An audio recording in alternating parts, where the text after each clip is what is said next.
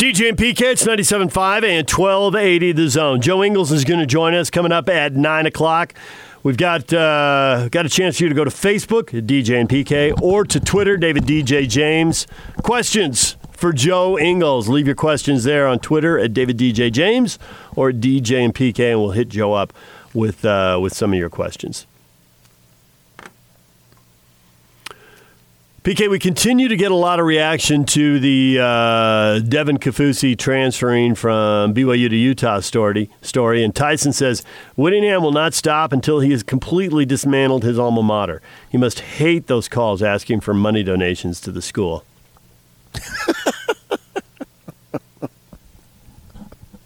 Now, I got rid of those because I got rid of my landline. They can't track your cell phone, They or they haven't yet anyway. I don't think so.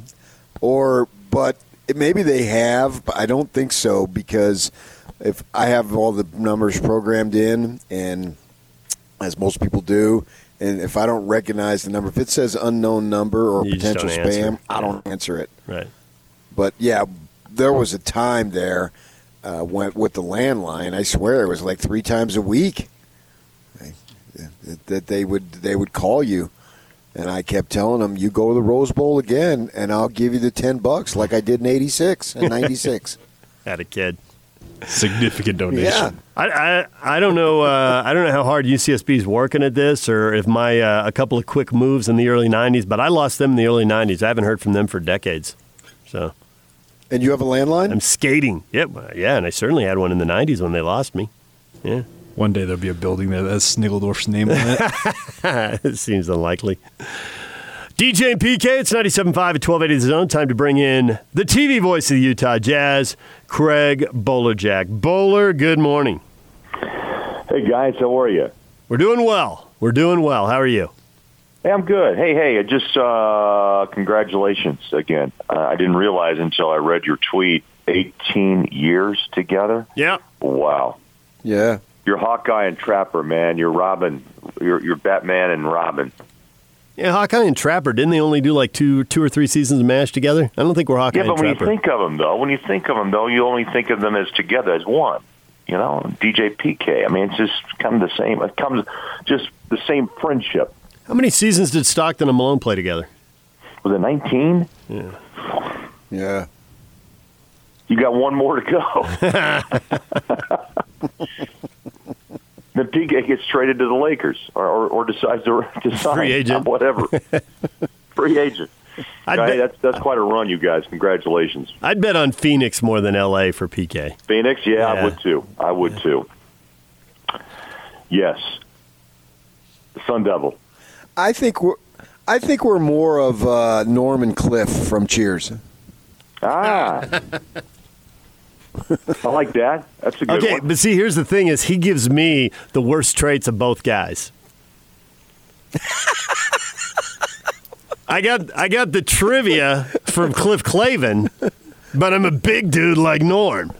Mike Norm. You either got to be the annoying trivia guy or you got to be the big guy. Well, if you're Batman or Robin, you're both, you know, kind of like you're dressed in some interesting clothes. So, you know, but, but you are superheroes. So take your pick. Yeah. Maybe on the costumes 20 years ago, but not now. Oh, All right, Bowler, you've been doing uh, you've been doing some classic jazz games and all that. Uh, explain to people because we do this feature and we'll get to you in a second. You know, what did you watch last night? Because normally Yeah. we watch whatever the big game was. We watch a jazz game, we watch a, a big NBA game on TNT or ESPN. Uh, you know, it's Utes, Cougars, Jazz. It's pretty predictable. It's really different now, obviously, but I know there's still some jazz games out there, and some people probably aren't up to speed on this. So explain when they're on and what you do with them and how it works. Well, we've got uh, we ju- our our ninth game that we just completed was the bogey game winner against the Bucks this year. It was uh, November eighth, and uh, kind of recapping, reliving uh, Bogdanovich's big game that night. And I thought it was the one that kind of really it was early in the season and gave I think all of us a feel for what Bogey was going to bring to the Jazz as a compliment to Donovan as a scorer. Uh, what's coming up next? We've got a couple more on the schedule, and I'm I'm hoping more to come as we continue on through this journey together. But uh, we'll recap uh, coming up on Saturday night. Uh, the win this year, also just a few months back, um, Rudy's block that was a bit controversial against Dallas. And then we'll uh, wrap up this uh, first round of games with another Bogdanovich winner uh, against Houston back in February. So uh, it's been kind of fun. Thurl and I, uh, we've had other broadcast members join us, Mike Smith, David Locke, Kristen Kenny, Alema, um, and Matt was there for one stop. And so it's kind of interesting to get everybody's perspective on how they saw the game and also just updating how everybody is kind of getting through this this stay home, stay safe uh, situation that we're all in together. But I'm just glad we're showing some jazz basketball and reliving reliving some some fun moments. Uh, even Donovan Mitchell's uh, career game, uh, 46. Uh, so it's it's it's been fun. A couple of rookie games for Donovan during the early parts of the of the Jazz playback, but it's good. It's fun. Uh, Facebook, you'll see the uh, the replay or the uh, the pregame as we call it, and then AT and T Sportsnet uh, at seven o'clock. We'll uh, replay those games on certain nights. So we can recall those Bogdanovich game winners. They were both exciting. You know, one was great, and the other one was even greater down in Houston. And so you look at what this team needed, and one of the things it needed was a big, bigger man who could shoot, and certainly he's provided that. And you know, you're constantly always building your roster. It's never a finished product, and if it is, it's for a short time, and then you got to do it again. In the case of the Warriors, well looking at the Jazz with Bogdanovich and how he's been, his skill set was much needed. Do you still think, as they continue to build this, they need another big man who can shoot?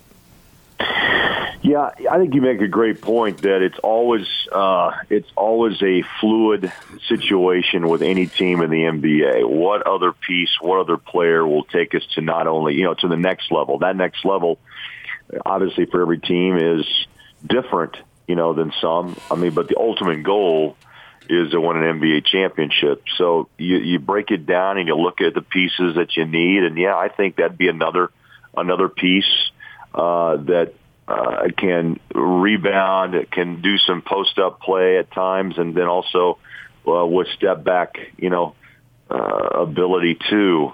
You know, where do you find those players? Or you know, it's they're they're far and few between. But it's also PK. I think you know what t- particular player could fit in you know the Quin Snyder system as well, and the Jazz have obviously decided to be a three point shooting club and playing at the rim. So uh, the big or the, the backup guy or whoever would play multiple positions, potentially a three, four, or five.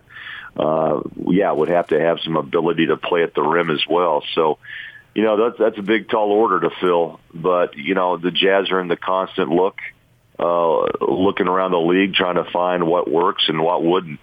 Jordan Clarkson, obviously, you know, thinking of what works, uh, picking him up in that trade for Dante from the Cavaliers. They dropped him in, and just he went off and running in his in his role, and that's that's doesn't happen all that often. So. Uh, that was a home run in that regard of just finding a player that felt comfortable in the system. So I still think system plays a, a big part in that decision on who uh, who actually would would fit. And sometimes they do, sometimes they don't. And the Jazz have had to make some tough decisions this year based on on that. Uh, basically, not playing Ed Davis and and releasing uh, Jeff Green. But sometimes you take chances, doesn't work. Other times you hit a home run, like in Jordan Clarkson, and I'm sure the Jazz are always are on the lookout exactly for that that next piece. So I think a couple things. One, uh, yes, everybody wants guys who can shoot, especially guys who have size and can shoot. Right. But I'm in addition to that, and I think that hunt just goes on and that doesn't change. But I'm curious. The game keeps reinventing itself, and you know, is there a place? If down the line there's someone who has a skill set who's kind of like Shaq or kind of like Kareem, Uh, there was a point in both of their careers where they were unstoppable. And so, does someone come along like that? I mean, the, the, we know what the game is like now, but we know the game doesn't stay the same. Now, you got to factor in rules changes, change the game sometimes too, whether it's a three point shot or it's getting rid of the uh, allowing zone defense and getting rid of that illegal defense rule. So, those changes impact it, but so do the skill level of the best players. What kind of player could change the way the game is being played now just because of their outrageous talent? Well, it could be Zion if he stays healthy. I thought at one time it may be Yao Ming, um, you know, but he got hurt, and so did Zion early. I mean, you have to have some luck to survive uh, in this in any professional sports. Uh, knees, um, you know, I think of Brandon Roy and uh, Derrick Rose. Uh, there's, you know, guys who were so highly touted and highly skilled, but uh, injuries step in and and slow them down or knock them out of the league you know, there's a few guys, as you, as all of us know, come in and change the face of this game. And I'm just wondering out loud what you guys think. I wonder if the league is before us changing because of the three point line and the fact is it going smaller. And what I mean by that is I see more and more teams that seem to put, you know, the guard line in, you know, the six three, six fives, but there's a lot of six eight, six nine guys with incredible athleticism uh, that can run the floor, uh, that can finish, and also hit the three. And it seems to me speed also is becoming more evident in the NBA as well. So athletic, a little smaller, perhaps. It's all, as you said, DJ. It's changing, and it'll change back one day. There'll be a guy uh, that's going to be able to dominate uh, you know, with size. Dirk changed the game at seven as a seven footer because he had outside that outside shot. And obviously Giannis has changed the game. Shaq changed it with power. Giannis has done it with with finesse and incredible athleticism. Uh, but the rest of the league is kind of looking at the three ball uh, a lot and some play at the rim. Obviously, that's what the Jazz with Rudy do. Uh, but it's it really is fascinating to watch, and it does and it changes quick much quicker than I than I expected. It's been a couple of three years, and we've seen a I think a, a really big change in how the league is uh, is going right now. Yeah, when DJ asked that question, it's funny because I was thinking, well, that's what Zion is, and you went right to him in your immediate response. So my line of thinking is those types of players growing up will end up being able to be versatile and step back. It's like the point guard now. I brought up this uh, theory a couple of days ago. I, I don't think a player like a Jacques Vaughn – would exist as a first round draft choice now because he wasn't known as a shooter and maybe even Rubio right. because in order to play that position you have to be able to shoot now and if you can't play that if you can't shoot then you're not going to play that position you just can't be someone who comes up and dribbles and passes you know, Stockton did it so well, but we know full well that he could shoot. And if he played today, my guess is that he would have fewer assists, but he'd have way more points because he would be required. And obviously, he was capable enough to make the shot. So the man yeah, it may not be the traditional big man that we saw in uh, Moses Malone, Olajuwon, whoever you want to go down and name and but that player will exist because he'll be able to step out sort of like a Brook Lopez did in yeah. his earlier part of his NBA career. He wasn't taking threes at all, and then the three pointer developed into an, a, a must have weapon right as he was in the middle of his career. So what did he do? He adapted. So I think going forward, we'll be seeing these types of players be able to step out. So that's where the big man will function, being able to all be down low, but also being able to step out. Yeah, totally agree. And what happens too is as younger players grow uh, and play in the AAU system and into college for their one short year, most of them, you're right, because what they're watching now is how they see their stars, their favorite players play and they'll adapt their games, and the coaches also will see what the league needs, and those t- those players who actually have the ability to step outside are going to obviously rise to the top.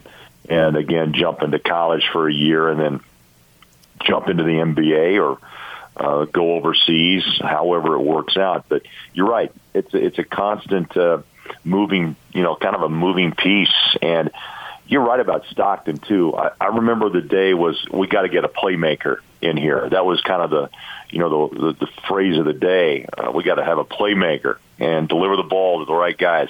But I think everybody now in the league's got to be a playmaker themselves. Look at Joe Ingles. I mean, he's a playmaker, but a three point shooter as well. And, and Stockton, you're right. I, I really think he is. I'm not trying to just because he played for the Jazz, but Stockton was a real special player. He would have adapted because he did have the ability to hit the big shot, and he had good three point range. The, the assist, absolutely, PK would be down, but his scoring would be up because that's just the role he'd have to take running the show, and he probably would would be another first round pick, maybe even higher, uh, if he showed that that ability uh, during his days at Gonzaga. So, really, an intriguing conversation. But again, the word is it's the evolution of basketball is right before us, and uh, we're watching it, and it's interesting to see how it's going to continue on. Uh, is, is it really going to go small ball? Does the three continue to dominate, or does another guy like a Zion, even bigger, come in and dominate the game with power inside and out? Got to be able to move, no matter how big you are. You got to be able to move because they will yeah, put speed. you in a pick yeah, and roll. you got to be agile, feet, Yeah. feet, everything. Yeah. All right, Bowler, we got to run. We appreciate a few minutes. Thanks for checking in. Guys, good to hear from you. Congrats again on the anniversary. Uh, you know, stay together. I know you guys bicker at times, but it'll, it'll work out. I promise. Thank you, Bowler. All right, guys. See you soon. Okay. Uh, there's Craig Bolerjack.